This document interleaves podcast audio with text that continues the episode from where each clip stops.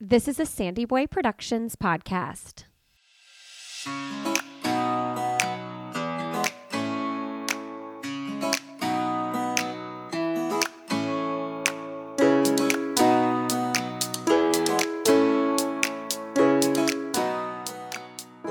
Hey, everybody, welcome to Why Is Everyone Yelling with Lindsey Hein. I'm your host, Lindsey. I'm so grateful you're here today. All right, today my guest is Jen Panaro, and she is going to talk to us about sustainability in simple, simple ways. Okay, so we first start talking about composting. I had lots of composting questions. It's something I've always been a little bit interested in, and seems overwhelming and like too much work, so I just don't do it. Like many things in this uh, category of life. So she goes over some really simple ways that we can compost if that's something we're interested in doing, and also why we should compost. We also talk about Amazon Prime, choosing to buy less, choosing where we buy things from, and of course, turning 40 because I'm turning 40 this year, and so is Jen. So we have to talk about that, right? Uh, you got to go follow Jen. She's got an awesome Instagram. It's called Honestly Modern. What I love about what she does is she talks about sustainability for modern families. We're not like trying to go all crazy here, and it's not an all or nothing approach. So I think she's going to give you a couple ideas that you can take with you in your day to day life. And I share about what the term voluntary hardship is. Do you know what that is? We're going to talk about it in this episode. Uh, all right, friends, if you do enjoy this podcast episode, leave us a quick rating and review on iTunes or wherever you're listening and share it with your friends on social media. That is one of the best ways new listeners can find us. Uh, all right, please enjoy my conversation with Jen.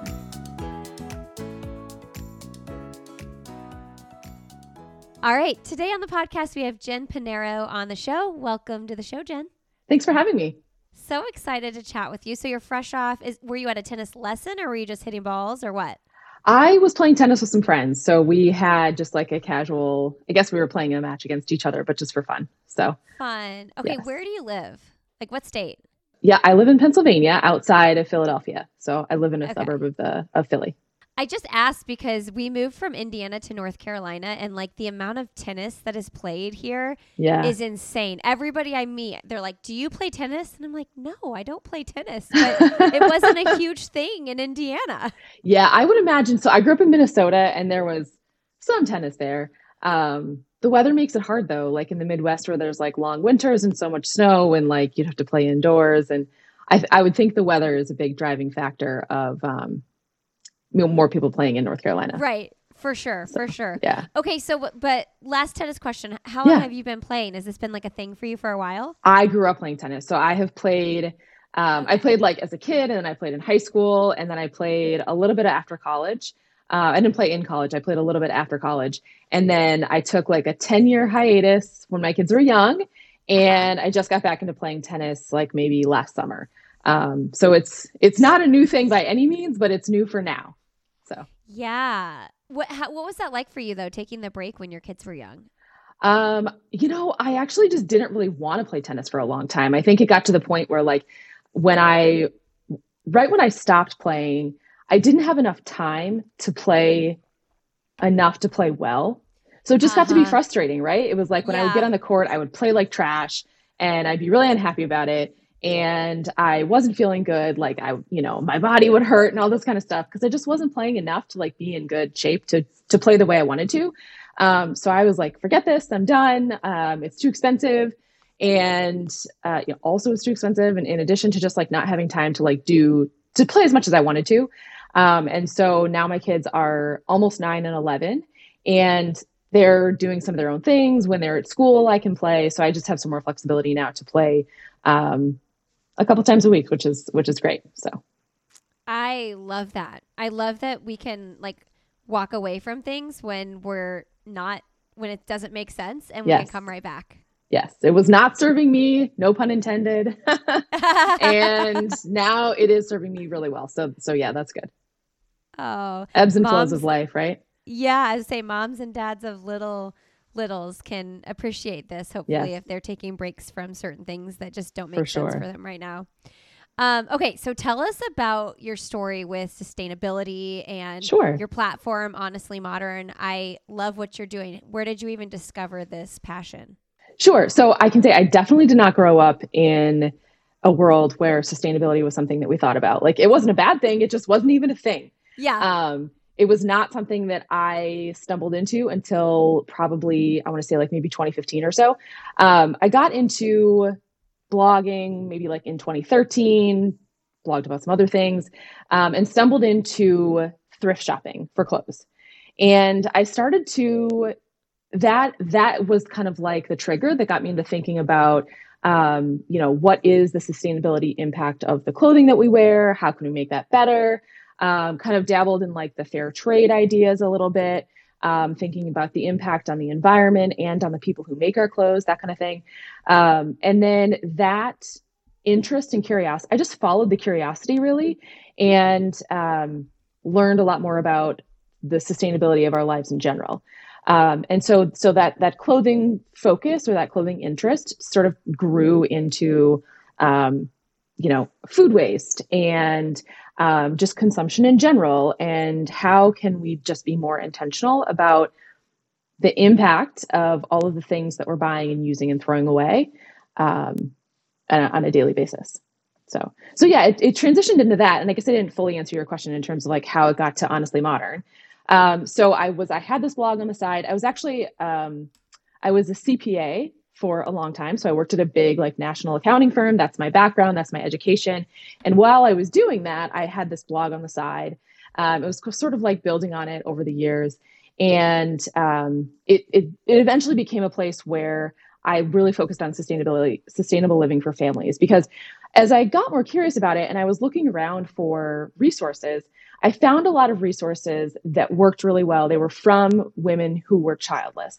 Mm-hmm. And, you know, those that worked really well for them. But what I was finding was that there was a lot of things that just didn't apply to families with kids.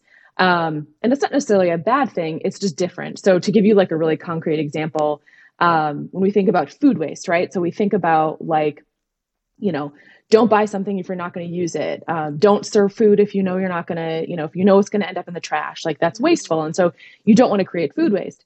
But at the same time, like I want my kids to try new foods, especially if I have picky eaters, right? Yes. Like I have toddlers, I have young kids. I don't exactly know how much they're going to eat, right? From day to day, like a, a young child could be having three bites and be full or having, you know, 300 bites and still not be full. Um, and so, so that's just like a real a microcosm of this idea that like I had some resources about like how to reduce food waste, but also like then what do you do when you're thinking about dealing with a picky eater or dealing with a child who like doesn't have consistent um, food intake, which is which is totally normal. Um, and so I wanted to create this this space where I was taking these ideas about sustainable living and then sort of transitioning or trans- transferring them into like, but what if you're doing this with kids? Um, how is that different? How do we make it more accessible? How do we make it more um, more really like available to parents which i felt like i was having trouble making that transition. And so as i was learning how to do it i thought what the heck? Why not just put this on the internet? And maybe other people will find it useful too so. Yeah it's so good too because you um, balance it really well in a way that's like not all or nothing. And I really appreciate sure. that because sometimes it can feel overwhelming. Like if I'm not going all in, what's yes. even the point? Um, yes. speaking of the food thing, I'm as you're talking, I'm sitting here thinking, I'm like, how many of us have like poured something into a different bowl or like just swapped out uh, one of the pieces of bread to make it look like it's made brand new for your kid because yeah, you don't want to waste the food. But if they think it's old or that you know they're not going to touch it, like oh my gosh, yes. so many like, or I'll make a smoothie and then I'm like, I'll shake it back up and then put it in a new cup, like. Yeah, so many tricks. Right. That's so true. Yes. Oh my exactly. gosh. Okay. So yeah. I think a fun place to start would be the food waste. Uh, I sure. have been interested in the composting thing, and I've been yes. like, it's just like like chickens, for instance. I'm like, it sounds like a really good idea, like these fresh, yeah. awesome eggs, free range eggs. But when it comes down to it, I'm like, oh, it also seems like a lot of work, and I yes. already feel overwhelmed. So can you just like give us basics, like compost basics? If you wanted to start, you yes. don't do anything right now. Yes. Okay, absolutely. So, my first recommendation is if you're just getting started and you're feeling overwhelmed, explore the options available to you that where you can compost and you don't actually have to process it yourself. Okay. Um, so, the my favorite way to do it, and it's you know it, there's some there's some affordability issues, but my my best recommendation is if you have a pickup service. So if you can hire somebody, whether it's a private company, a municipal service, um, anybody who will come and pick up your compost, there's services all over the United States. Um, a lot of municipal services in Canada. I don't know exactly how far your geographic reach is, but um, in the US and Canada, there's a ton of compost pickup services available. Certainly not available to everybody, but they are in a lot of places and worth exploring. Um, it's really just like your trash. So basically, what happens is you have a bucket, it's usually about a five gallon bucket, put your food scraps in it, put it at the end of your driveway at the, you know, once every week, once every two weeks, whatever it is. Um, some municipal services use larger buckets, which is also fine. Um, but anyways, you put it at the end of your driveway or wherever you put your trash, and they come and pick it up, and you just do the same thing. So it feels just like your trash and recycling. So that's always going to be my number one recommendation. I think it's the easiest thing to do. Um, if it's in your budget, that's the way to go. Like What's let someone else do the dirty work. Um, it can be anywhere between like ten dollars a month to like twenty five or thirty dollars. Okay, so it's not too, um, it's not too crazy. Yeah, not too crazy. And if you if you're lucky enough to live in a municipality where they do it, it's often included in your tax um, oh. in your taxes. So there's like there are places like California where um, they're starting to do it like it, it's essentially free. Uh, I mean, free, like your taxes pay for it. right, right, um, but there's not an additional cost that you're going to see showing up in your monthly budget to have your food scraps picked up separately from your trash. Um, so that's my number one recommendation. The other recommendation that I have is called Share Waste. Okay. And Share Waste is an app on your phone. So you just download the app, and Share Waste has what are called hosts and donors, Ho- compost host and compost donors. And so I am a Share Waste host. I, I do like what that means is I accept food scraps from my neighbors. So on this app, I put in like my address and I say, I accept these types of food scraps. And I have a bin that sits in my yard. And like literally just this morning, somebody came up, they dropped their food scraps in my compost bin. Um, and you know they and they left i i honestly don't even know what they look like um i like could maybe see them get out of their car sometimes so so i'm on the host side but that's because i've been doing composting for a while. I have a big yard. I have space. I whatever. Um, but if you're just getting started look into share waste and see if there's a host near you and you can be what's called a compost donor. So basically you reach out. It could be a person like me. Oftentimes it's a community garden that's accepting food scraps and you just collect your food scraps over the course of like a week or two. And then once every one or two weeks you would drive to that location drop them off and then you'd come back to your house so you could hopefully drop them off like you know while you were out running running errands going to target getting groceries whatever you're doing um, so share waste, I think, is another awesome option. Or just like if you have a neighbor who composts, just ask them if you can give them your food scraps. Chances are you probably can. Um, so those are two of my favorite options. Um, if you want to compost yourself and have like a bin at your house, um, my favorite bin is called a soil saver, and that's something that sits on the ground and has a lock on the top. So when when I say a lock, it's just like these little um, these little plastic pieces that sort of like lock in so that, like a raccoon can't pull the top off or whatever. Um, and then you just dump your food scraps in, mix them with some browns, which are like newspaper, cardboard, shredded office paper, dried leaves, a whole bunch of different things. So if you're willing to like get a little dirty, turn it once in a while, if you're interested in like the gardening aspect of it, um, the soil saver is my favorite like compost bin if you want to do it at your house. But um, but yeah, if you're just getting started, look for the services where people will will um, do the dirty work for you of like actually the processing, and then you just have to collect your food scraps and you know hand them off to to let someone else um, do all the the hard work. So. Okay, love those ideas. I love how tangible and, and easy they are to digest. Yes. Why do we do it? Why do we? Okay.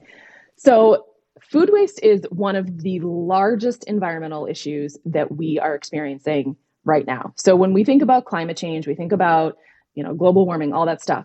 Um, food waste is a huge, huge problem. So first of all, we're throwing away like 30 to 40 percent of the food that we're producing. So imagine if you Gosh, went to the grocery crazy. store. It's crazy, right? So imagine if you went to the grocery store and you bought five bags of groceries and you just left two of them in the parking lot and drove away every single time you went to the grocery store. It is wild, right? To think about like, why would I do that? Food prices are crazy. Like, why would you do that?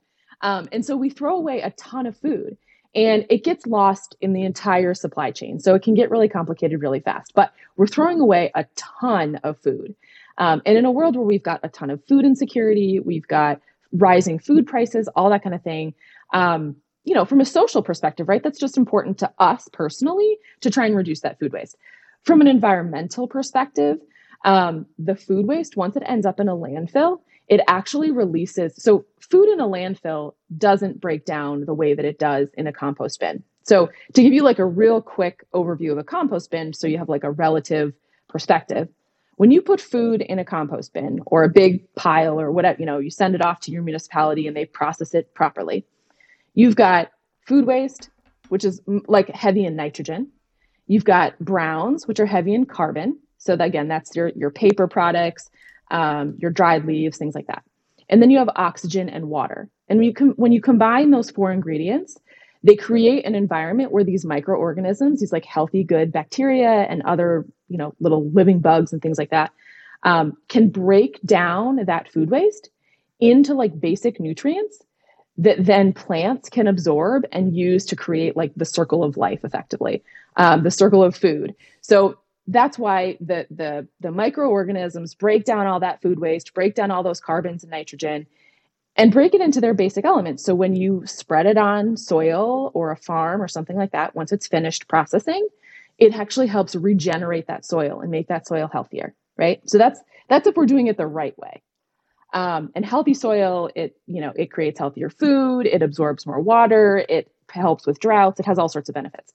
Um, alternatively, if we're putting that food waste into a trash can and we're sending it off to a landfill, not only do we have like all of those emissions from the trucks and the processing and things like that, um, but once that food waste ends up in a landfill, there's no oxygen for that those microorganisms to survive.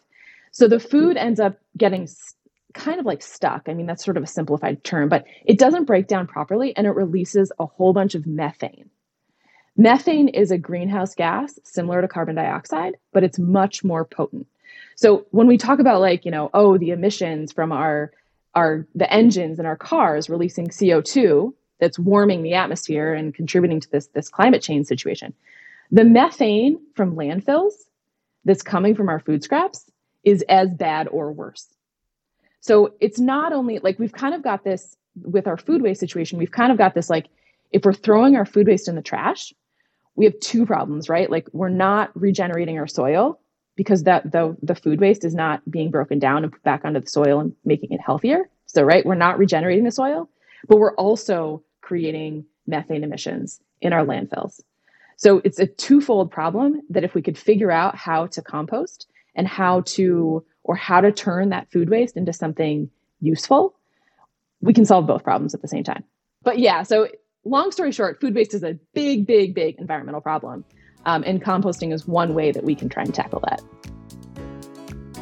Hey, friends, I want to tell you about Hello Skincare, their lash therapy. Oh my gosh.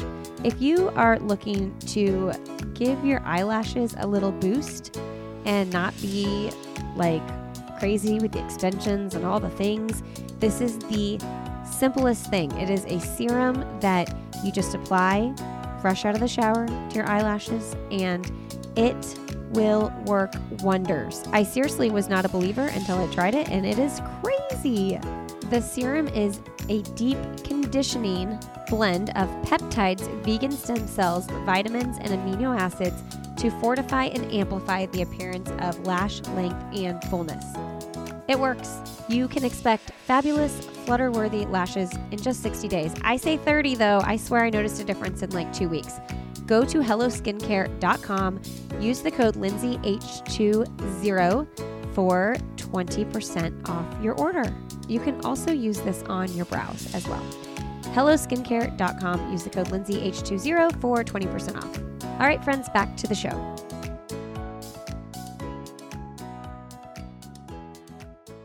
Um, okay. What do we compost? What can you compost? Okay, so technically you can compost anything that ever lived. Okay. And so if it came from a tree, it lived at some point, you can compost it. If it was an animal, you could compost it. Okay. Um, you can compost humans. So there's like, there are, you know, when you die, like if you decide you don't want to be buried, like you can be composted. That's a thing. That's so Um, crazy. It is crazy, I know, but I just, but just to give you an idea, like literally anything that ever lived can be composted. Now you'll hear all sorts of things about like maybe you shouldn't compost A, B, or C. Um, don't compost X, Y, or Z because of these different reasons. So what can be composted is different than what you might recommend someone compost, depending on how they are composting. Okay. I'll give you a couple of examples. So let's say like I have a municipal composting service that comes to my house and picks up my food scraps once a week. And so I'm going to put them in a bucket. It's nice and tight, it doesn't smell, whatever.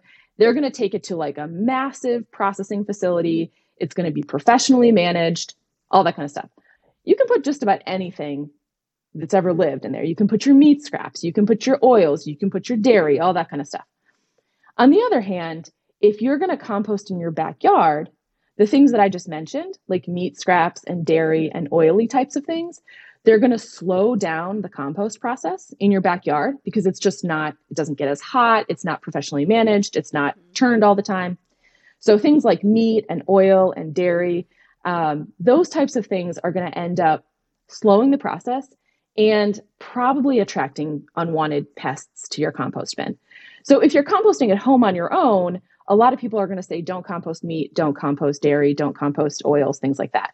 I would say that that's true, especially for a beginner. Okay. Is it possible for someone to compost at home and, and compost those things after they're, you know, have developed some skills and they're they're sort of advanced? Absolutely. But I wouldn't start there. Um, so I would say if you want to compost at home and you're like, I want to get that soil saver bin, I want to do this myself, I'm ready to, you know, dive in and, and turn my compost. Things like produce uh, scraps, so fruits and vegetables, are a good place to start.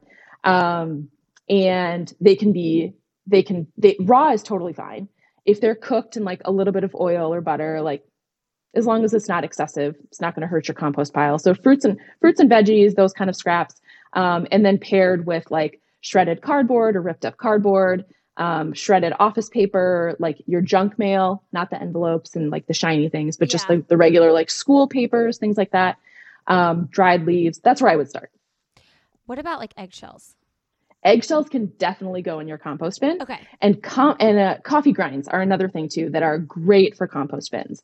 Um, they're high in nitrogen and they really help to like speed up that process and create a lot of heat um, that makes that compost bin a really nice place for those microorganisms to thrive. Um, so the- yeah, the eggshells. filter, the filter. Go for it. Toss them in. Okay. Yep. Yep. Okay. You can Oh, definitely that's toss in to the filters. Yes. Yes. and you Oh want to know a random little factoid? Yes. So a lot of Starbucks, if you do want to compost at home, a lot of Starbucks keep their coffee filters and coffee grinds in a separate container.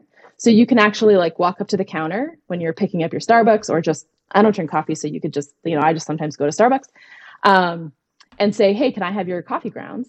And they'll just give you a bag of coffee grounds that you can add to your Oh. compost bin if like if you need them or want them or whatever it is. So um, so yeah, it's another way that you can like get more stuff for your compost bin if you want it. Okay, I think that my first step is going to be looking up that share waste app because, like, what if my neighbor Yes. like right next door has it and they're like a host and Yes. I didn't even know? Yes, exactly. Oh my goodness. Okay, so let's let's move to like talking to our kids about this and how much Sure. do your kids participate in your composting? Yeah.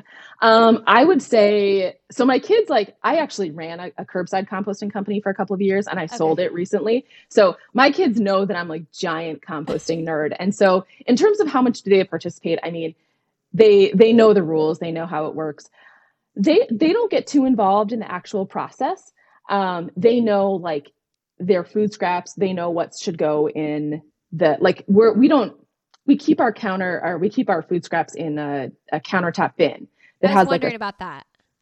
yeah so we keep them so basically I'll, I'll sort of back up a little bit and tell you what the process is to Yeah. get them to our bin Yeah. and then i can tell you like where our kids are involved in that process so let's say that i'm like making dinner and i'm cutting up making a salad or something right so we'll keep like basic raw food scraps and i'm cutting off like the ends of a carrot i don't know so i take those food scraps and I put them into this countertop bin that is maybe a little bit big, bigger than like a half gallon milk jug.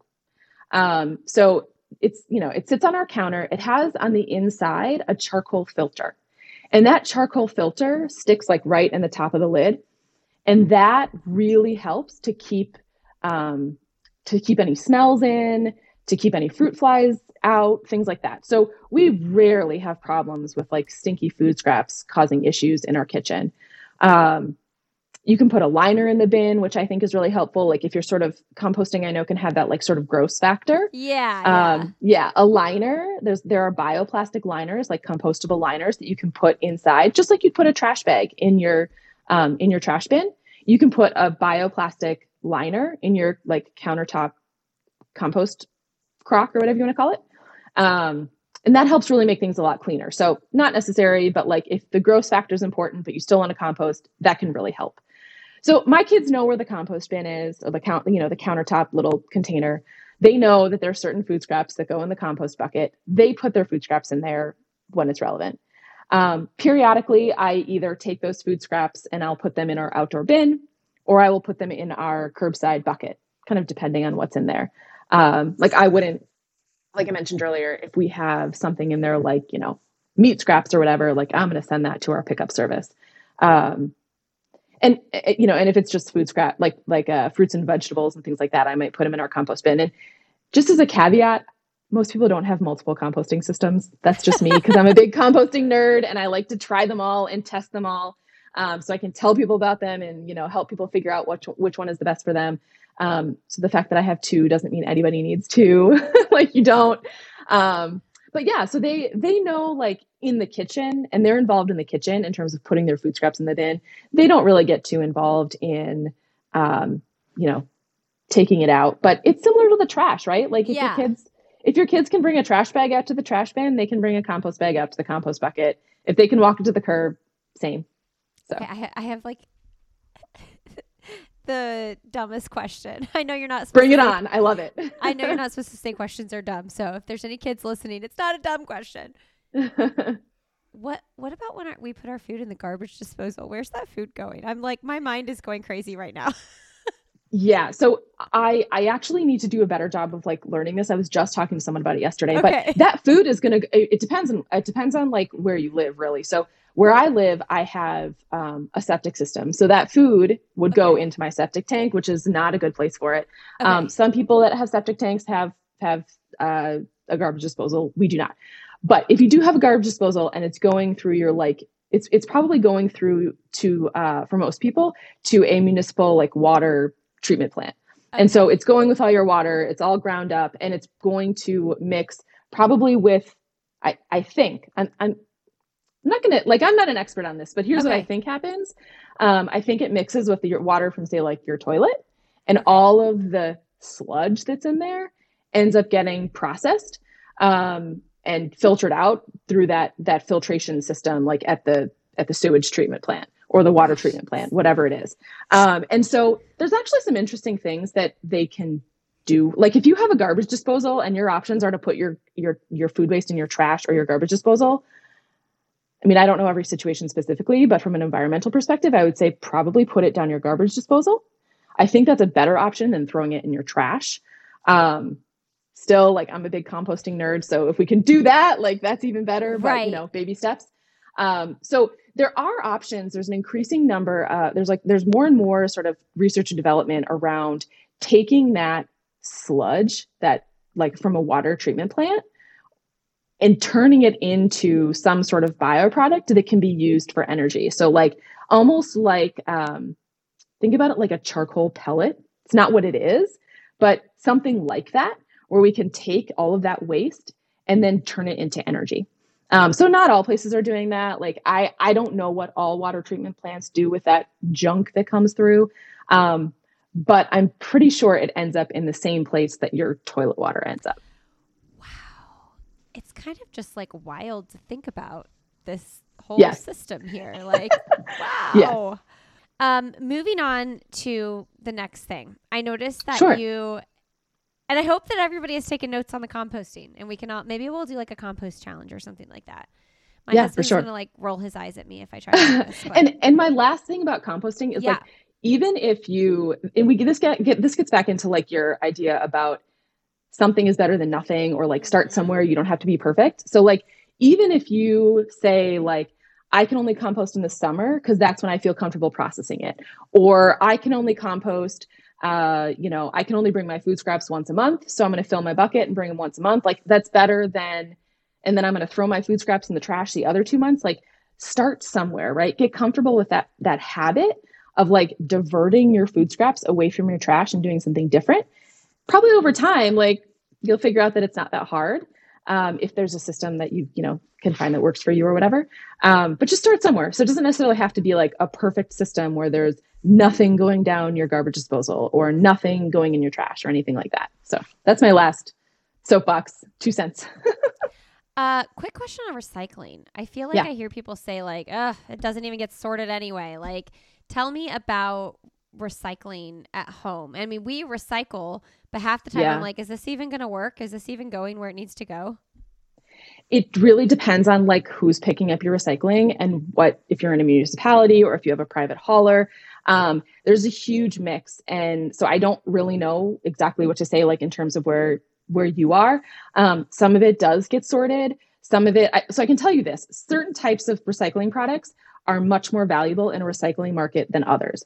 So if you think about cardboard or you think about metal right those products as like a clean cardboard or a metal that can get recycled several times. And there's a market for people to buy recycled paper products and recycled metal. So a recycling company in order for them to like be profitable and make money picking up your recycling and doing something with it there has to be someone at the other end of the market who buys that output from them. Does that make sense? Mhm. so like when you have cardboard or metal um, those things have pretty high value especially in the metal have a decent decent value at the end. So it makes sense for your um, recycling company to pick those up and to sort them and to get them to an end user who can reuse them plastic on the other hand is much more complicated Mm. so there's different types of plastic. Some of them are more recyclable than they say they are.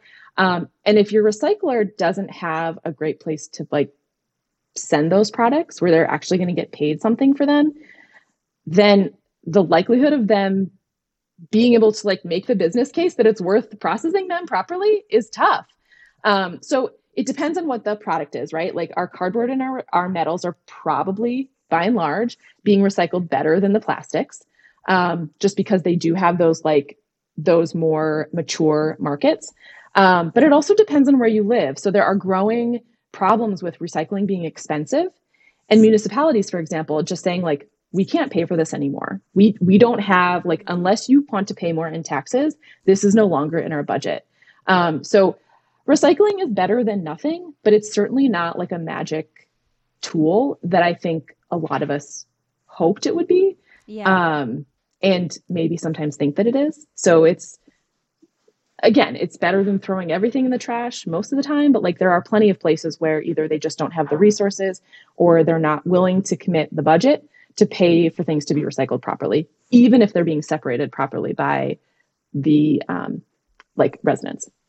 I remember when I was a kid, like taking the recycling with my mom, like loading everything up in the van, and like she would have everything separated perfectly. And like Yeah, we just don't do that anymore. We just like throw all the recycling in the recycling bin. And I and I think she paid, you know, I- mean, yeah, we paid for might our have, recycling yeah. pickup here too, but um yeah, it seemed like there everything was like very organized, but it wasn't this like pickup service that we have. Yeah, I think so. There are, it, and, and again, it's going to depend on where you live. There are definitely more like what we call single stream recycling systems. And so that means that like whoever, like the recycling companies, once it gets to a facility, they have systems and machines and things like that that can separate out. Um, you know, separate out the metals and pull out the plastics and pull out the cardboard and thing like things like that. So they do have more um, tools and and machines than we probably used to, but it's still like really far from a perfect system. The other thing that caught my attention that you do is hang dry your clothes. And Yes. I actually I love it because I'm like, oh my gosh, fresh air on your clothes. Yes. Um, so tell us your system and encourage us. Tell us why sure. you do it and encourage us to yes. do it too. sure. Okay. So I I hang dry my clothes honestly because I like it. Um, so the the way that it the way that it works is I generally uh, I mean I, I usually pick a day once a week or so to do all my laundry. Um, I do look at the weather, so you know I'm not going to pick a day, and it ten- generally tends to be like Saturday, Sunday, Monday. That just is what works for us. Um, so I'll kind of pick a day around there to do laundry, and if if it ends up raining on a day that I was planning on doing laundry, then like it's just going to have to wait for the next day or two. Um, we have enough clothes. I don't mind pulling something out of the wash, you know, dirty clothes if my kids need, you know, uh, pants for baseball or something like that. Like you're going to have to wear them dirty today. Um, but anyways, so I generally plan around. I guess I plan around the weather, but it's it's not that hard. It can be cold um, when you when you hang dry clothes. They don't hang dry quite as quickly. But anyways, so what I do is I put the clothes in the washer, and then as they come out of the washer, I'm putting the next load in, like while I'm putting clothes, while I'm hanging clothes to dry. Um, and I don't hang everything. Like I hang probably half of our clothes. Okay. So a good amount of clothes we they would hang dry anyways. They're supposed to based on like the type of fabric and things like that. So I was hanging them like over racks all yes. over the place anyways. And so I was like, why not just buy a a rotary line that I like and feels better? Um, so I so I did that. Um, but yeah, so I hang dry my clothes. Part of the reason is the dryer is one of the appliances in our house that uses the most energy. And so I, um, in terms of drying our clothes, we can reduce the amount of energy that that's dry, that dryer is using. Um, you know, that's reducing energy is good for the environment, all that kind of stuff. Um, so I do that, but so I, there are environmental reasons why it's good to dry clothes. But honestly, if I hated it, I wouldn't do it. And Got the it. reason I like it is because I go outside for like 10 or 15 minutes by myself and no one bothers me. Yes. Because no one's super interested. yeah.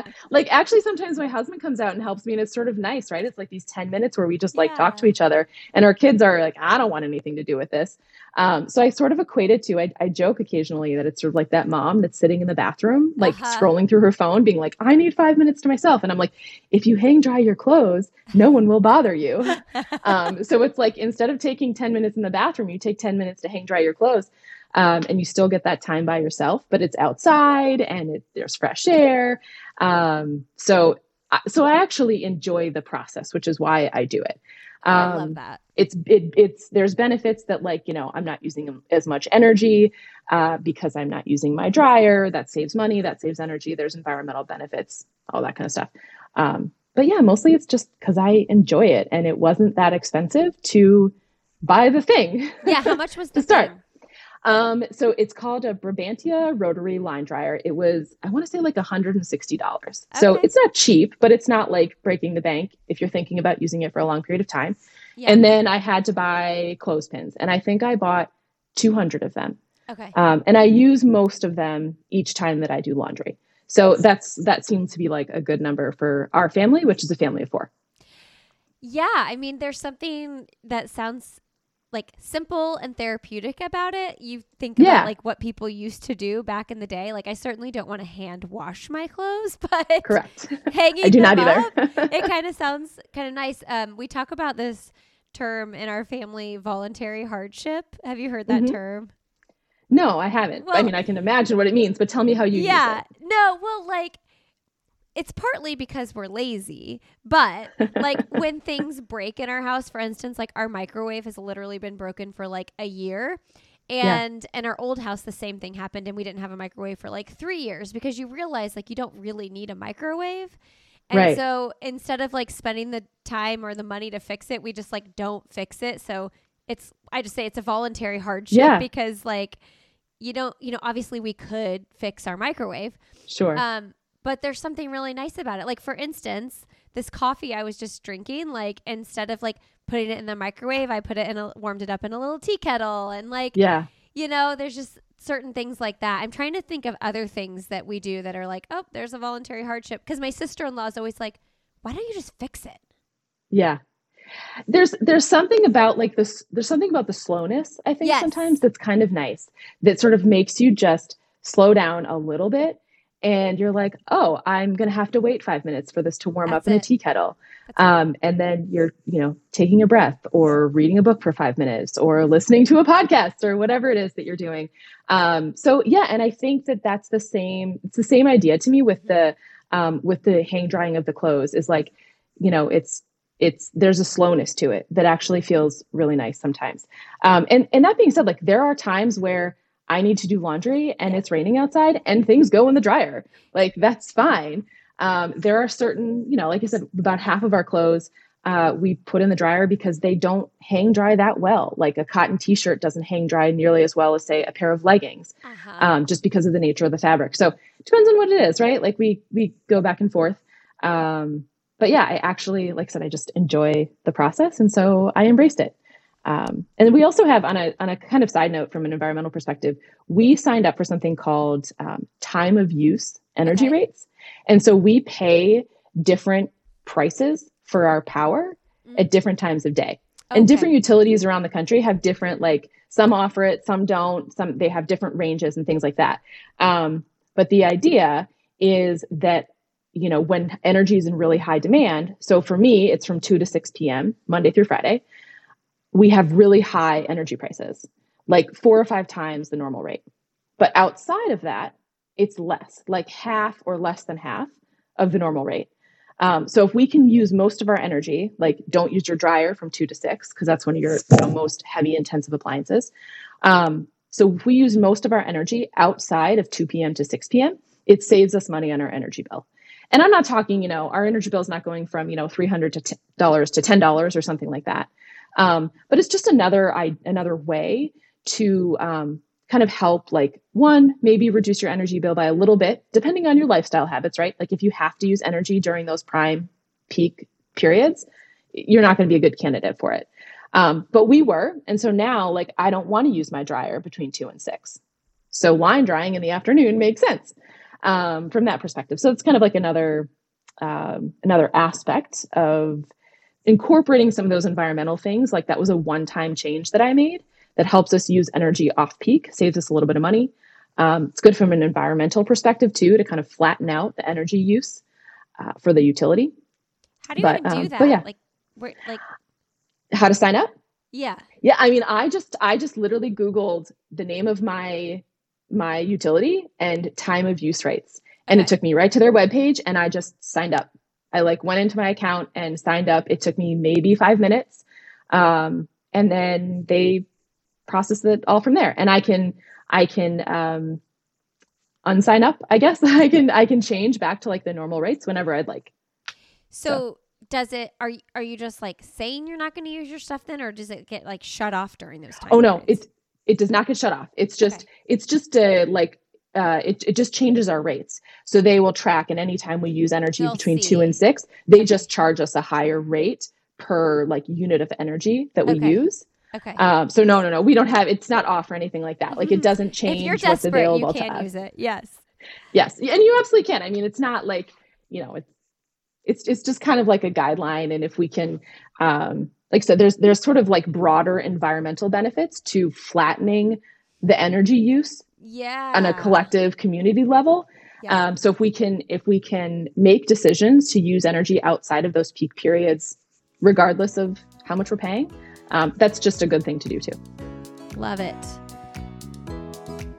Hey, everybody, a quick break here to let you know that I have training plans on my website, lindseyhein.com. If you are interested in running your first half marathon or marathon and you're looking for a guide to help you get there, I have 14 week half marathon training plans and 18 week marathon training plans, beginner, intermediate, and advanced, with pace charts and all the information you need to run a half marathon or a marathon, including pre and post run stretching and strength, as well as a video with a strength routine on there for you to do one to two times a week.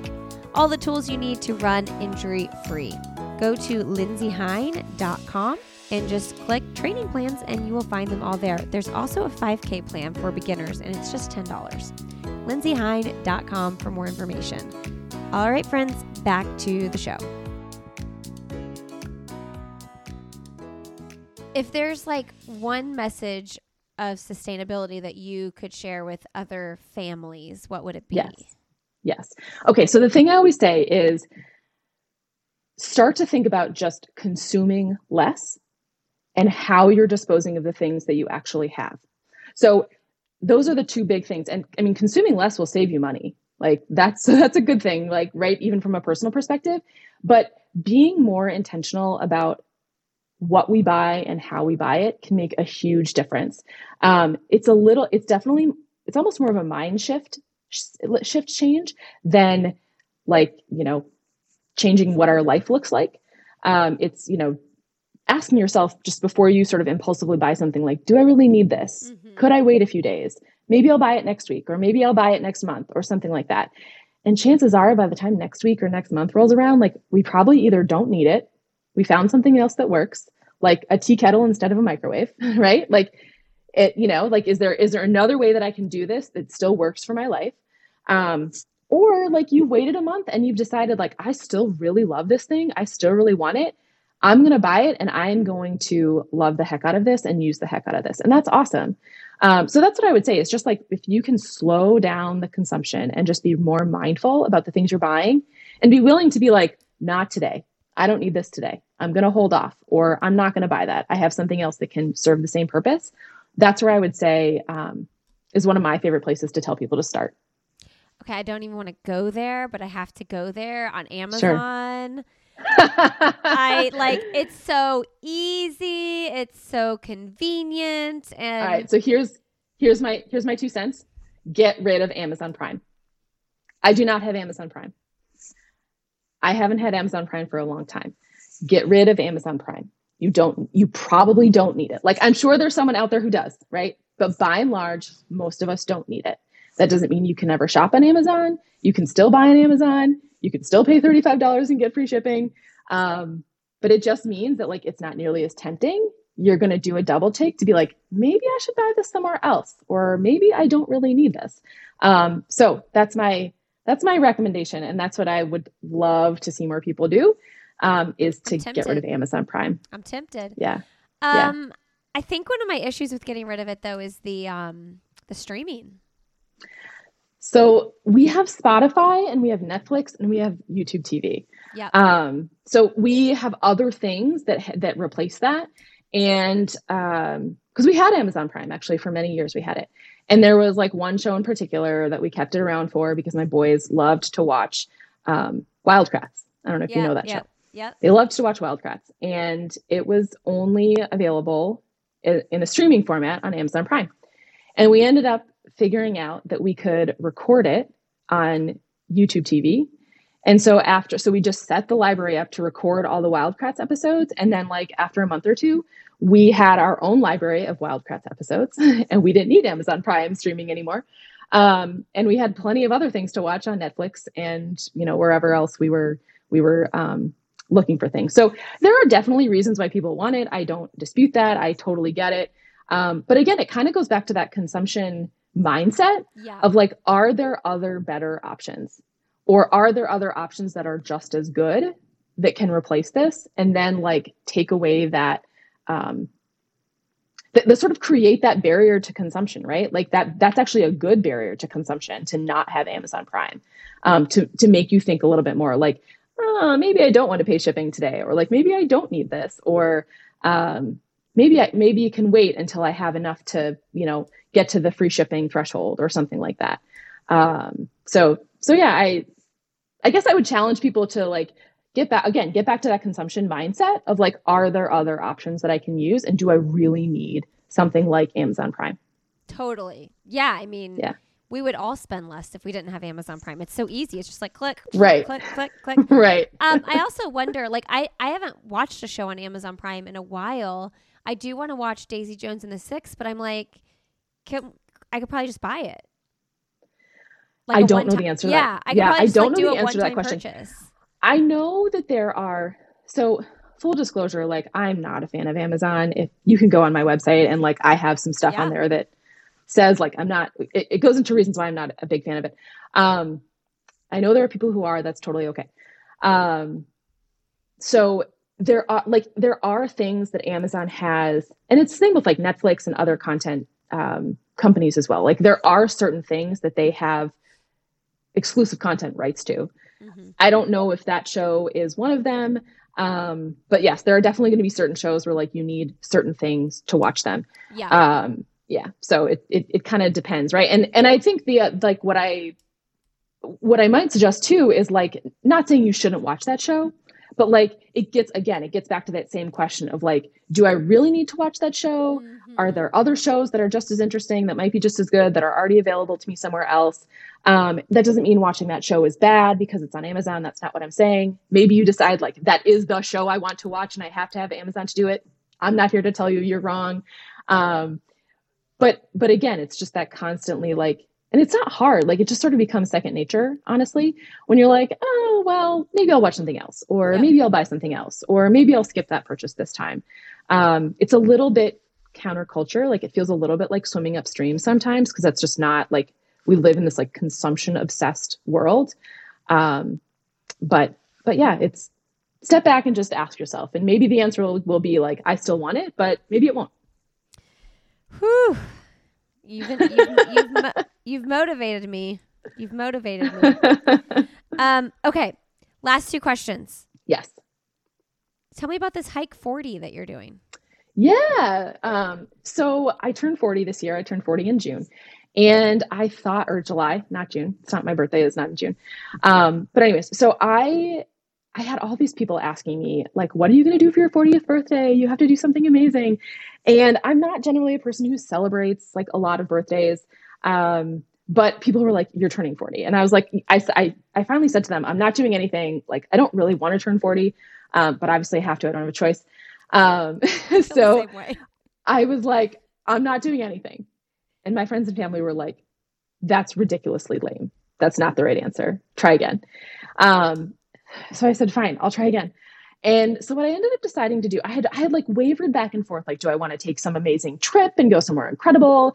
If I did, do I want to go with my husband, with my sisters, with my kids? Like do I want to stay local?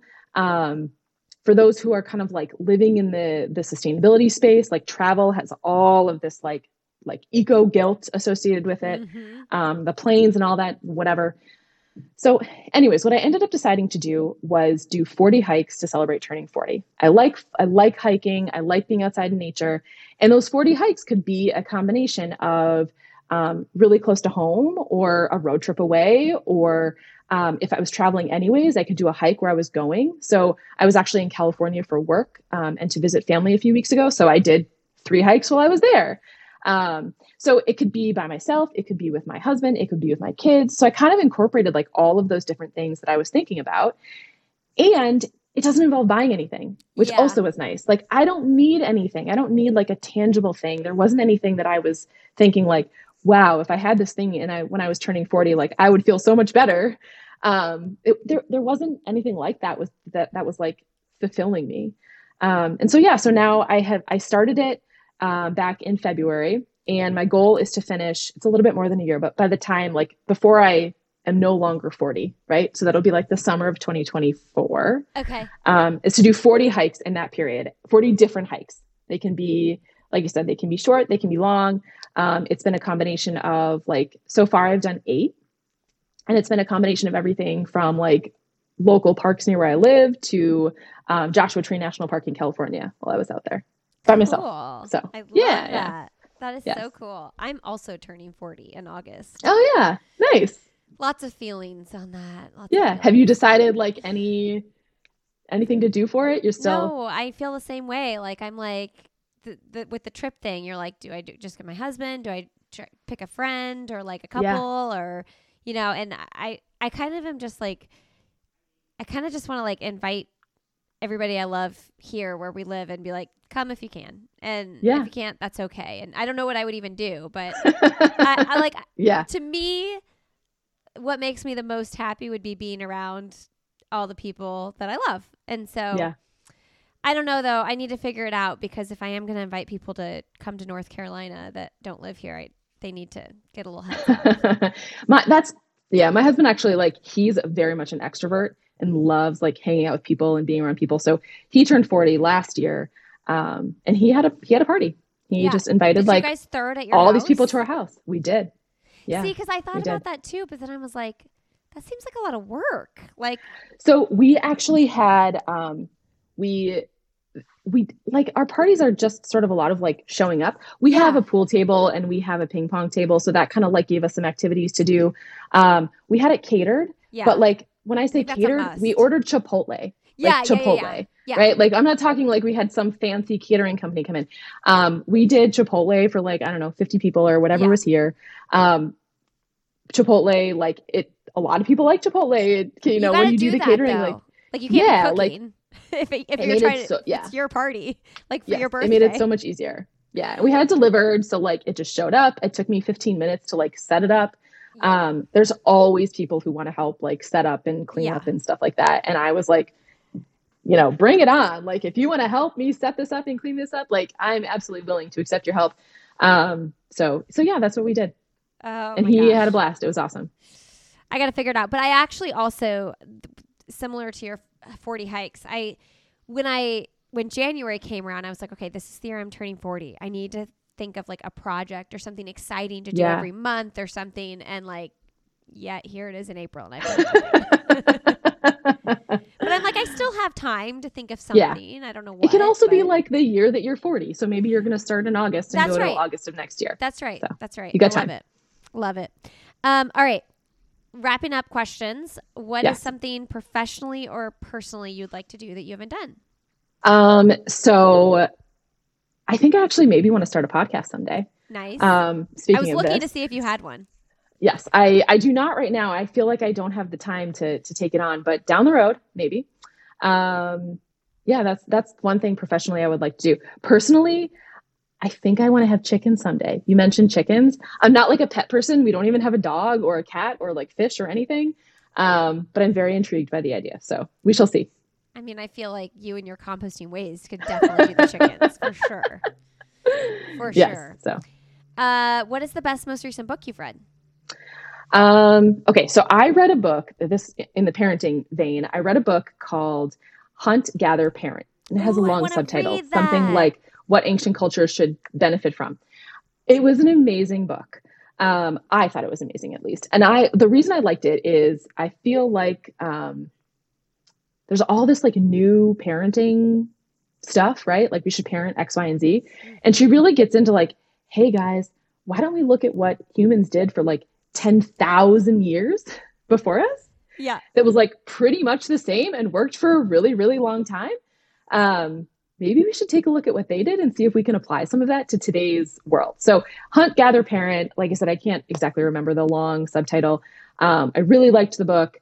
And um, one of the, sort of one of the biggest takeaways that I liked is she talks a lot about sort of like raising, or one of my takeaways at least was, was raising kids as a village and not just relying on like two parents, right? Like, if we look back in history, nobody was raising children with just two parents and and sometimes one parent work and just one parent at home being primarily responsible for like all of the childcare um, that's incredibly stressful and she, she so she really encourages among other things um, sharing parenting and and child raising responsibilities with like other people in your in your village whatever that is so I love I'm a that fan. so much. And I and I think that like there's two things with that is like one, a lot of us don't live next to family because Yep. of, of choice. I mean, we moved away.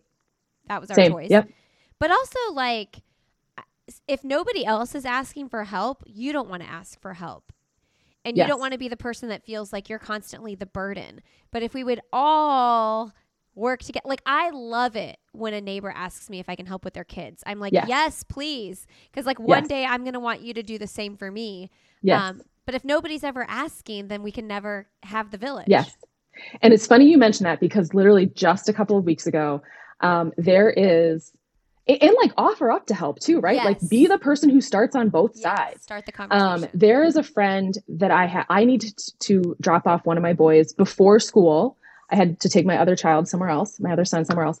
Um, and so I had to ask a neighbor, like, hey, can I leave my son with you at 7:30 in the morning on a school day for 15 minutes until he gets on the bus with her kids who are the same age and whatever. Um, and she literally said to me, she's like, I'd love that you asked me to do this because it makes me feel comfortable asking you for favors down the road. Yes. And it's so true. Like, be the first person to ask, be the first person to offer. Like, just and it's so helpful, right? Like it's so helpful so if we can helpful. if we know we have like those people um, that can that can take the heat off sometimes. Yeah, and like there's going to be times when like you need more help than normal and vice versa. And yes. Yeah. Like I had a friend for the sure. other day ask me if she could come over for 20 minutes with her kids cuz she had a call. And she was like I I can't be like distra- you know, they can't jump in on yeah. this call cuz it's important and I'm like, "Yes, please. Please do. Like exactly. I want you to." Yeah. Um yes, for sure. Okay, do you have a kids book you recommend? Um, like a picture book or like a chapter book or whatever. Just like something your boys um, like. Yeah, what do my boys like? Um, well, I have on my blog actually, I have tons of picture book lists that I like that are all around like environmental t- type stuff. Um, there's a book that I really love called The Curious Garden by Peter Brown. And it's about a little boy who, it's a picture book. It's about a little boy who takes his sort of like concrete, uh, smoggy section of the city rundown and starts to plant a garden and eventually like creates this really beautiful, lovely, thriving um, space in what used to be like an old train track and now it has like all of these flowers everywhere and stuff and so it's like he just decided like i am going to make this space better and i'm going to do what i can and i'm going to do my little things to make this space better and beautiful um, so i love that book again it's called the curious garden and then um, the other thing I'll recommend, this has nothing to do with like environmentalism or anything, but my boys really loved the Mr. Lemoncello chapter book series. Do you know that that series? No, I don't. Um, gosh, I'm gonna have to. I'll email you the, the exact name of the book, but it's um, it's like that Mr. Lemoncello has like a magic library, and there's a series of four books, and there's like puzzles built into the books, and it's very creative. Um, but anyways, Mr. if you if you look up like the Mr. Mr. Lemoncello series, you'll find it. So I like I wish I could get my boys to care about reading more. They just they're not yeah. into it. I think that my third might end up being my one that's most into it, but yeah. my oldest like he does not want to read ever. He wants to just yeah. play outside or and if he's not playing outside, he wants to get on video games or uh-huh. whatever. Yeah. I mean, they're super active kids, but like they don't care about reading and I love to read. I want yeah, to instill that. I haven't done a good job with it though it's tough. It's tough, and it's a long, it's a long road. I don't have any. I don't have any great ideas. I know. I, just, I read to my kids all the time, but like that doesn't necessarily work for other kids I or like, you know you other get families. Into the so. story, you will love it just as much as you love a movie or a TV series. Yeah. You just have to get yourself into the story. Yeah. We'll see. You know what? My husband doesn't like to read, and he's fine. He's totally functional. Great. My husband know? does not read at all. You know, at all. So. He is very literate. He is very smart. He does not read books Same. for pleasure at all. Same. I just read Boy, Boys in the Boat, and I'm like, you know what? Oh yeah. I feel like you would like this book. I don't think he's read a book in ten years. I yeah. My my husband and I have been married for like oh my gosh, we've been together for like almost twenty years. It'll be almost twenty years.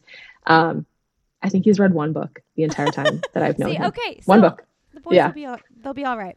Yeah. Um. Okay. Last message to leave with our audience. Um you know, I, I think I'm going to come back to that, like the less stuff message, right? It was, it, it's sort of the same idea. I think that's, that's the really just be being mindful about our consumption and seeing if we can uh, make a concerted effort to just not buy so much stuff. And I think that goes a long way in um, one, helping the planet, two, saving money, and three, um, just you know being happy with the things that we have and not being inundated with stuff that you know, two days after we buy it, we're like, well, I don't, I can donate this now. um, so that's my, that's my, my parting words is just see if you can be a little bit more mindful about what you buy and maybe, maybe um, save some money buying a little bit less stuff. And an idea for a follow up episode, as you're talking about that, is like how to teach our kids to live that lifestyle and not sure. feel like oh, but so and so has this, or I yes. know you can afford it, so why aren't we buying it? And that's yes. that's a whole thing. Yes, that is continued. Yes, exactly. I have lots of thoughts. I'll save it for another episode.